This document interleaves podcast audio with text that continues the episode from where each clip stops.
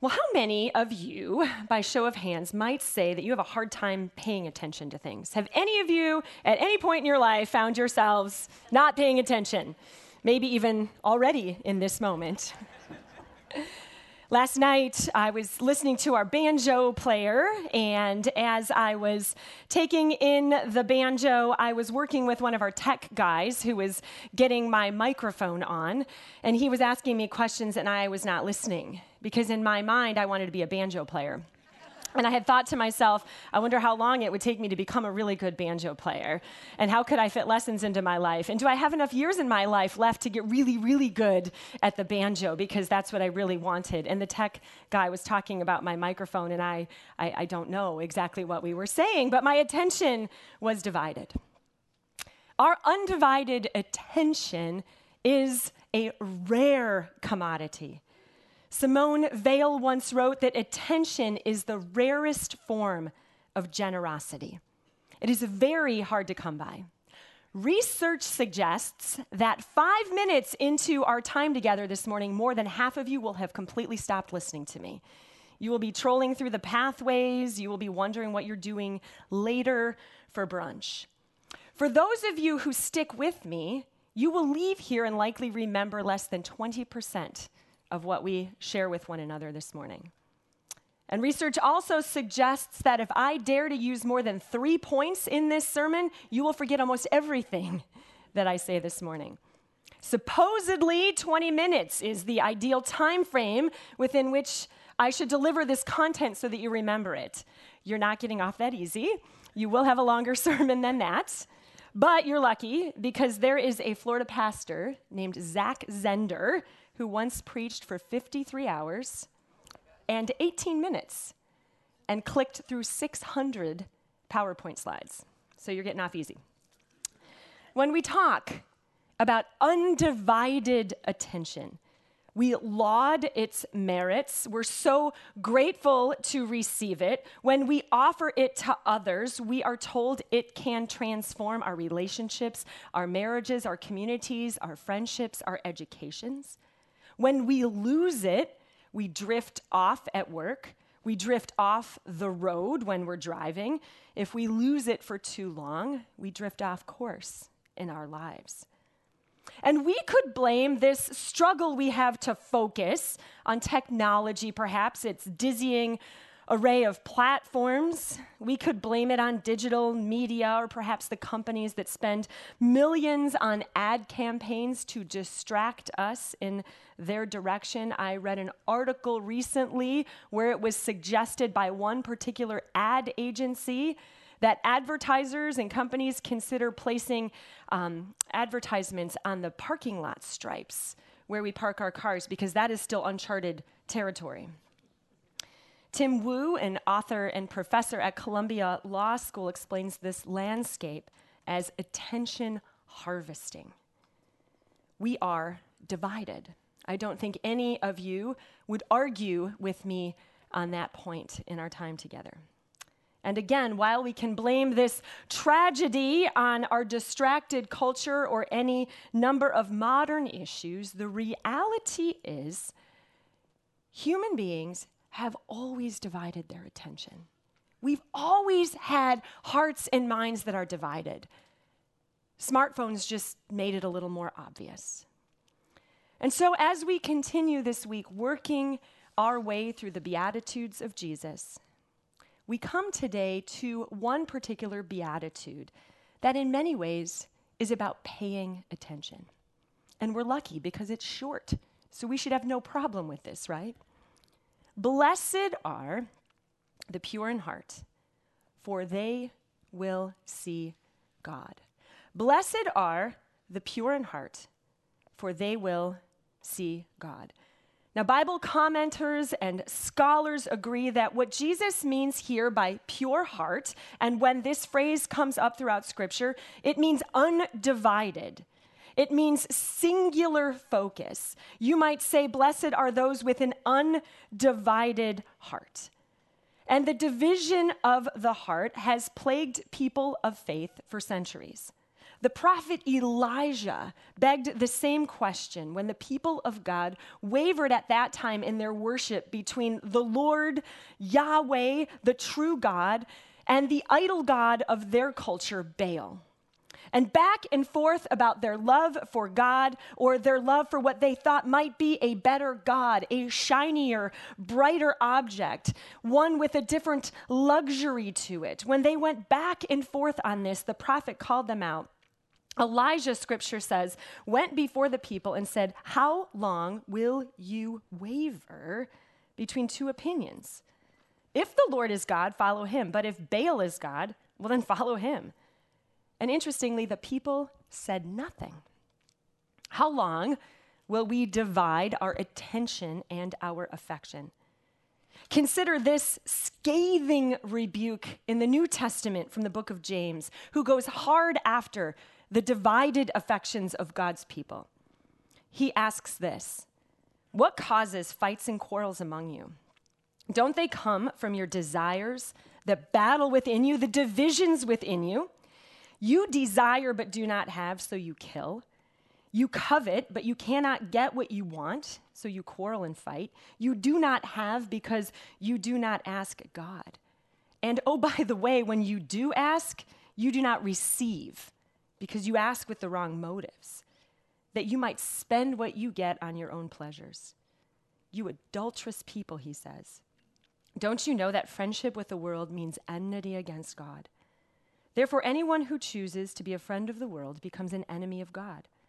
Or do you think," he says, "that the scriptures say without reason that he, God, jealously longs for the spirit he has caused to dwell within us?"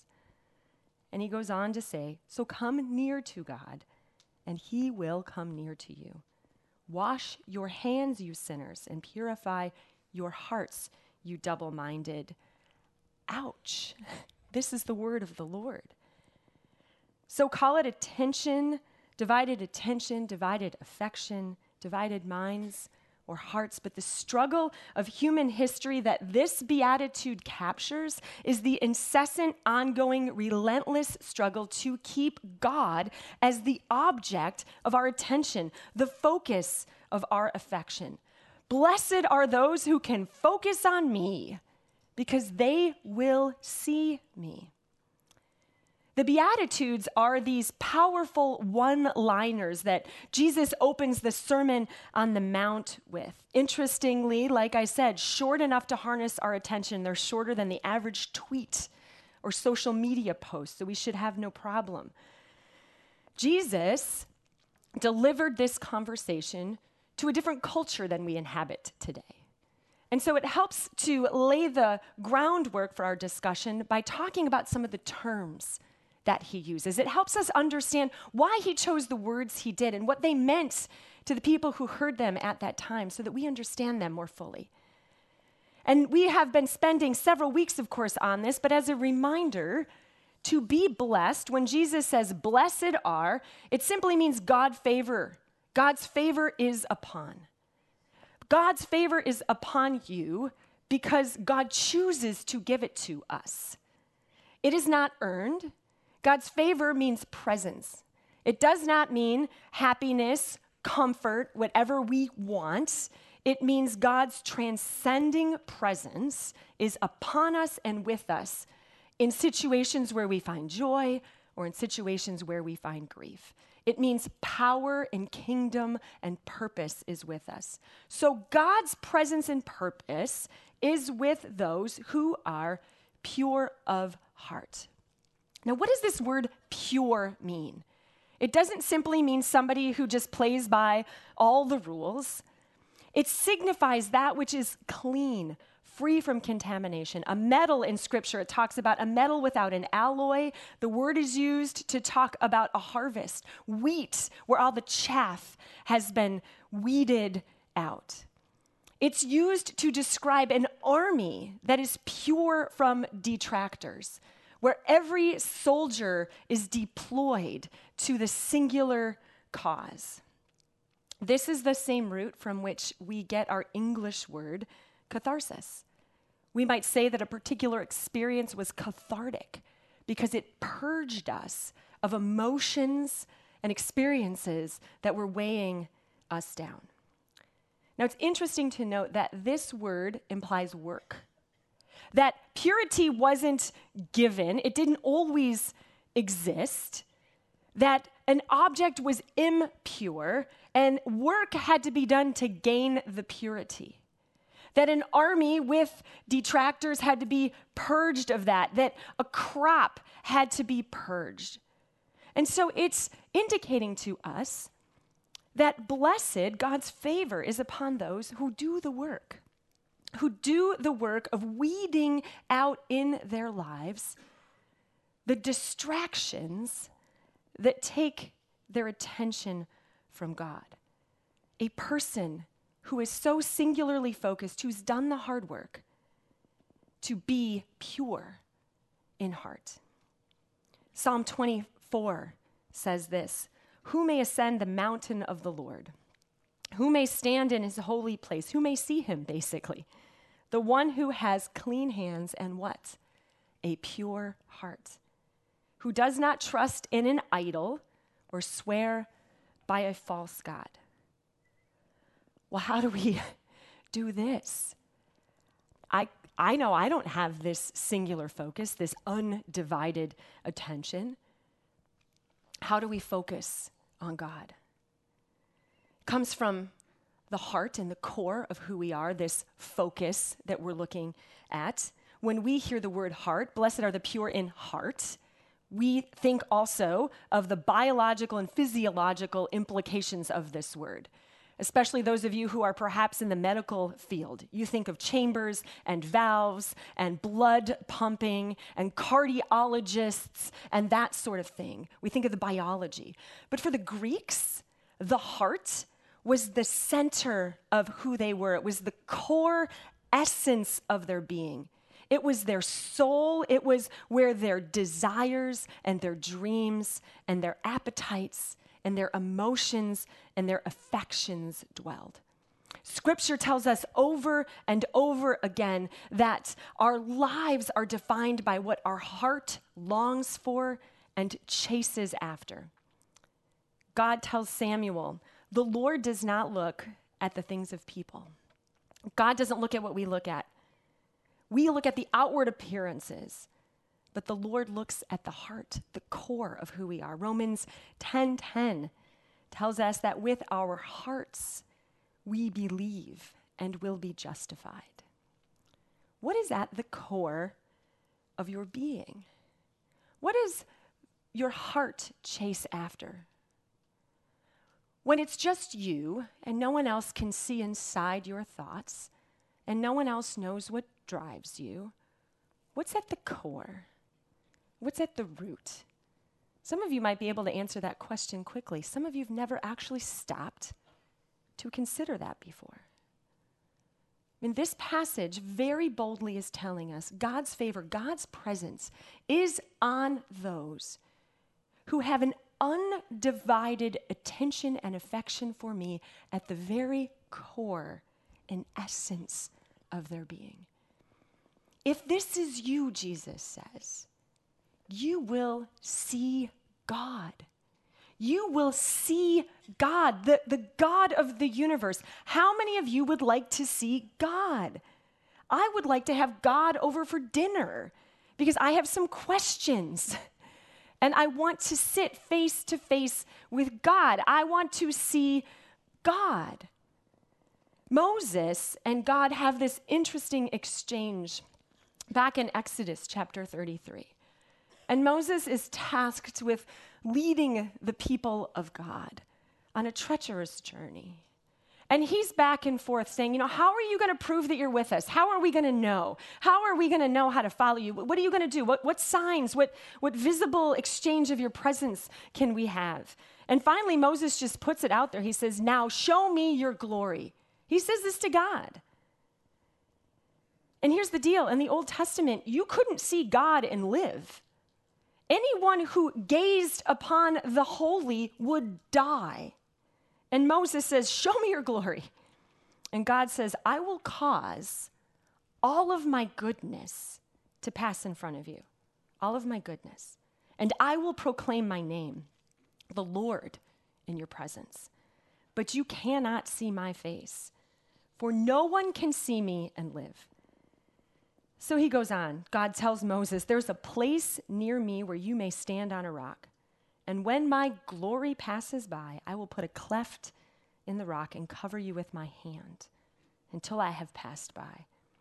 And then I will remove my hand and you will see my back, but my face must not be seen. So there's various shades of meaning in this word see. In the Old Testament, like I said, you cannot actually see God. And in the New Testament, we live on the other end of the life and the death and the resurrection of Jesus. And so while we have the Spirit of God with us, we cannot either physically see the divine. Joseph Benson, this old Methodist minister, late 1700s, early 1800s, said this. He said about seeing God, he said, we see God, namely, in the glass of his works. Whether of creation, providence, or grace, here and face to face hereafter. We see God in the glass of his works here. When my daughter was around 5 or 6, we were lying in bed one night. We had finished reading books, and I was just waiting for her to kind of drift off. And I was hoping she would drift off quickly because I wanted to get downstairs and put my feet up and watch whatever it was going to be on TV at the end of a long day. And she asked me a question right before she was supposed to be falling asleep. She said, what does God look like? And she went on, what is God's hair like? What color might God be? How might God dress? Is God tall or small, loud or little? And I laid there and I said, I don't know. And she said, well, if you don't know what God looks like, how do you know where God is? Good question. And I continued to lay there, and I looked up at the ceiling, and I noticed there were a bunch of giant ball marks on the ceiling. And it occurred to me to wonder which child of mine had thrown a soccer ball at the ceiling or something like that. And she said, Mommy, answer the question. And I asked her, I said, well, baby girl, when was someone nice to you today? When did you feel love today? When had someone been a good friend to you? And I asked her what she thought about the power of the huge tree in our front yard when it sways in a storm and how it feels to hear lightning and thunder. And I asked her how it felt when her grandparents came to her soccer game, or when she heard good music. And I said, honey, in those places, you see God. You see God. When you see beauty and art and justice and compassion, you see God. And on I went like a preacher. She cut me off after a little while.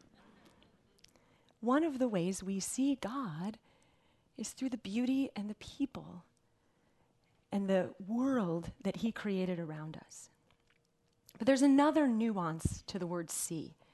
And this word also means not just seeing visually the presence of God in creation, but it means a way of seeing, a way of being, an attitude that reflects God's heart for the world and for others. A posture that views others from a place of love and mercy, not from a place of anger or resentment or bitterness. When we have purged ourselves from all that we desire, we can see, we can be in the world in a dramatically different way. In Matthew 25, later in this book of Matthew, Jesus is explaining to another crowd those who will be with him in the final days. And he talks about separating out the sheep and the goats. And he explains, he says, those of you who cared for me when I was sick, who visited me when I was in prison, basically those of you who chased after me when I was suffering injustice, you will be with me, basically, he says, in the final days. And all of the pompous, arrogant, religiously righteous folks around him ask this question: when did we see you like that, God? Because Jesus was not actually imprisoned until the very end. When did we see you sick? When did we see you struggling? We did not see you like that. So how are we supposed to get with you in the last days? And basically, Jesus says this, exactly. You didn't see me. My goodness passed before you, and you missed it. It was in the form of those who were impoverished and sick and struggling all around you. You could have seen me in them, but you chose not to. This is what it means to have a pure heart that can see God. To see God is to see others in a different way. It is to see beyond their crass actions and their divided hearts, and to see beyond the way they annoy and irritate us. It is to adopt an attitude of compassion and grace, one that looks beyond, one that dares to ask the question, what else is this person about? What goodness is in them? Because here's the other thing Scripture tells us. We are all made in the image of God. And so we can look at one another in our divided, sharp-tongued, anger-filled world and convince ourselves that we are less alike than ever before, or we can see God in the enemy. And we can experience him in people who look and dress and act and think and vote in different ways than we do.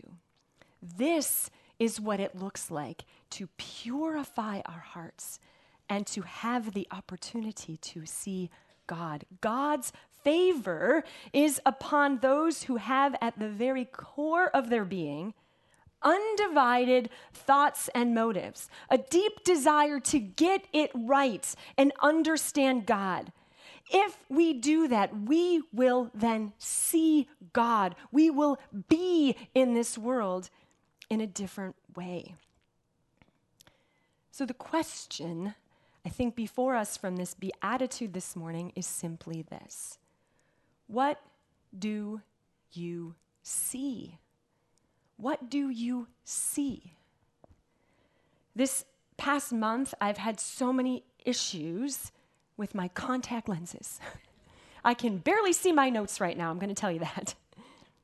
And I have had to wear my glasses, and I don't know what's going on. I've had to make an appointment with my eye doctor. I can't see like I want to see. And when I wear my glasses and it gets sweaty, they slide off my face. And when I wear my baseball hat, my hat squishes my glasses on my nose, and I don't like wearing my glasses.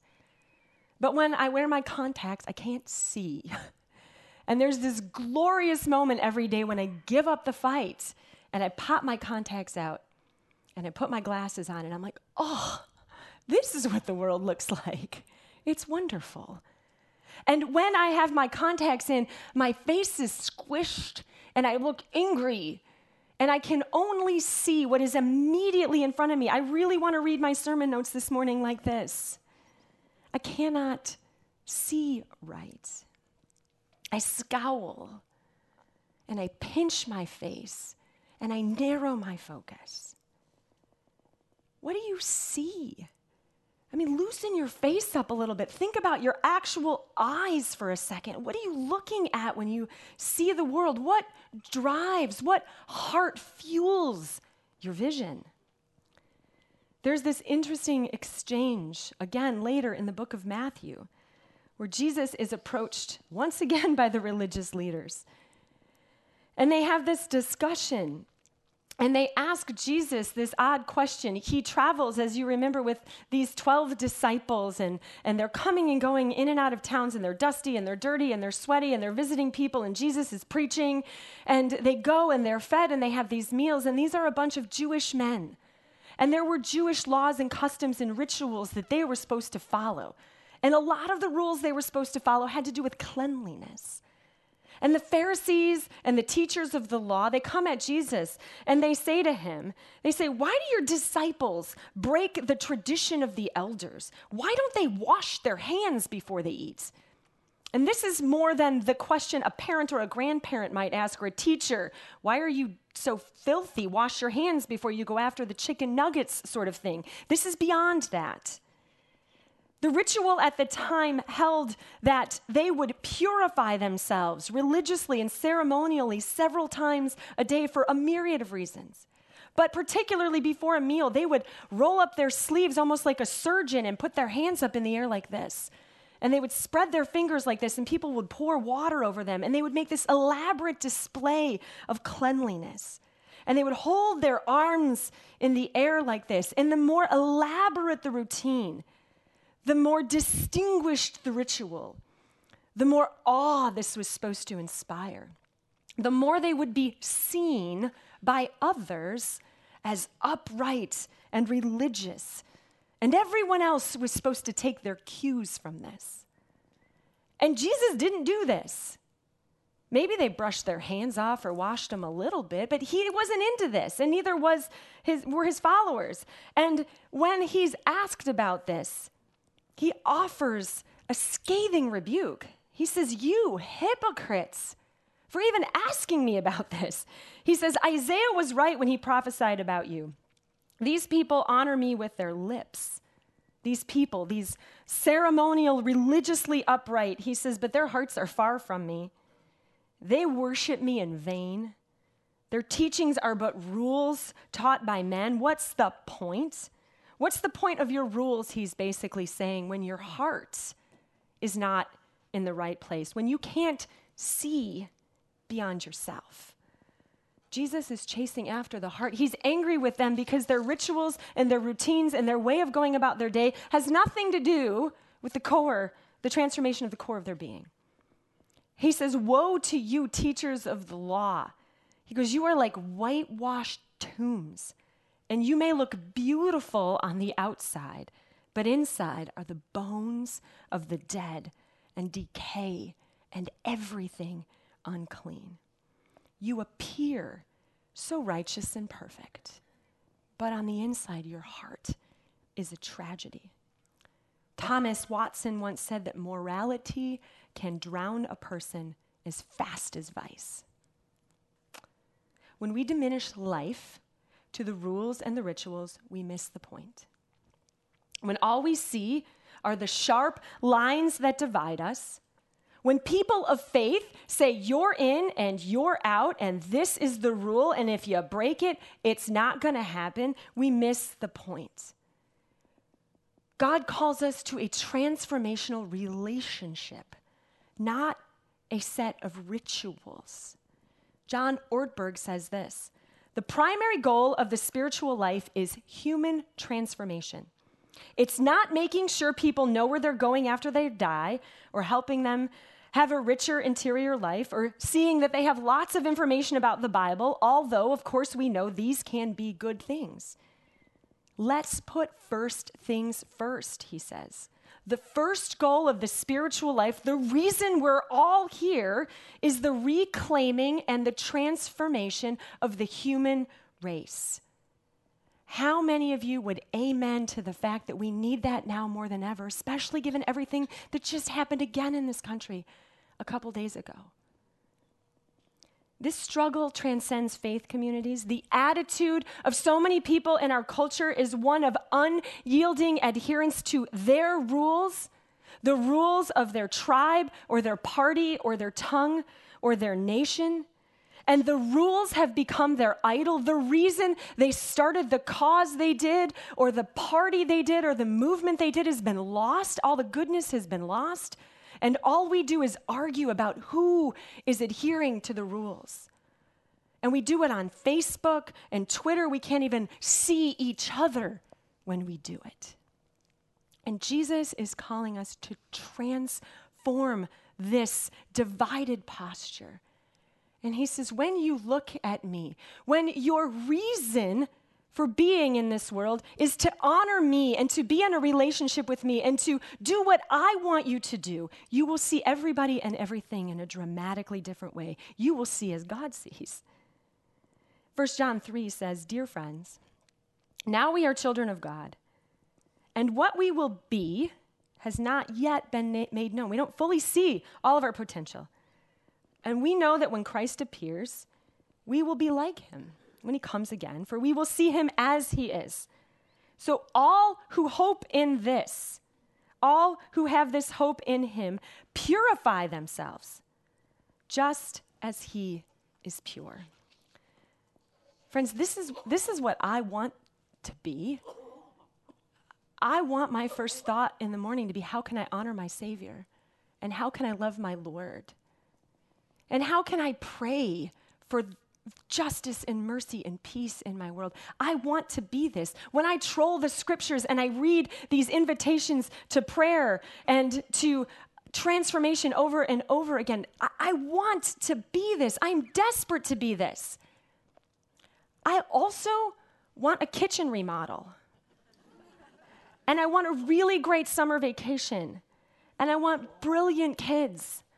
I happen to want a new pair of skis right now, really bad. I want to win every argument. I do. I want to be right. I want the people I think are wrong to be made right. I want to be comfortable. I want life not to hurt ever for any reason. I want to be financially secure.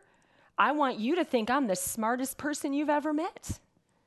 I want to achieve and succeed, and sometimes, actually, if I'm honest, almost all the time, these desires come before my desire for God. How do we shift that? I suspect I'm not alone in this.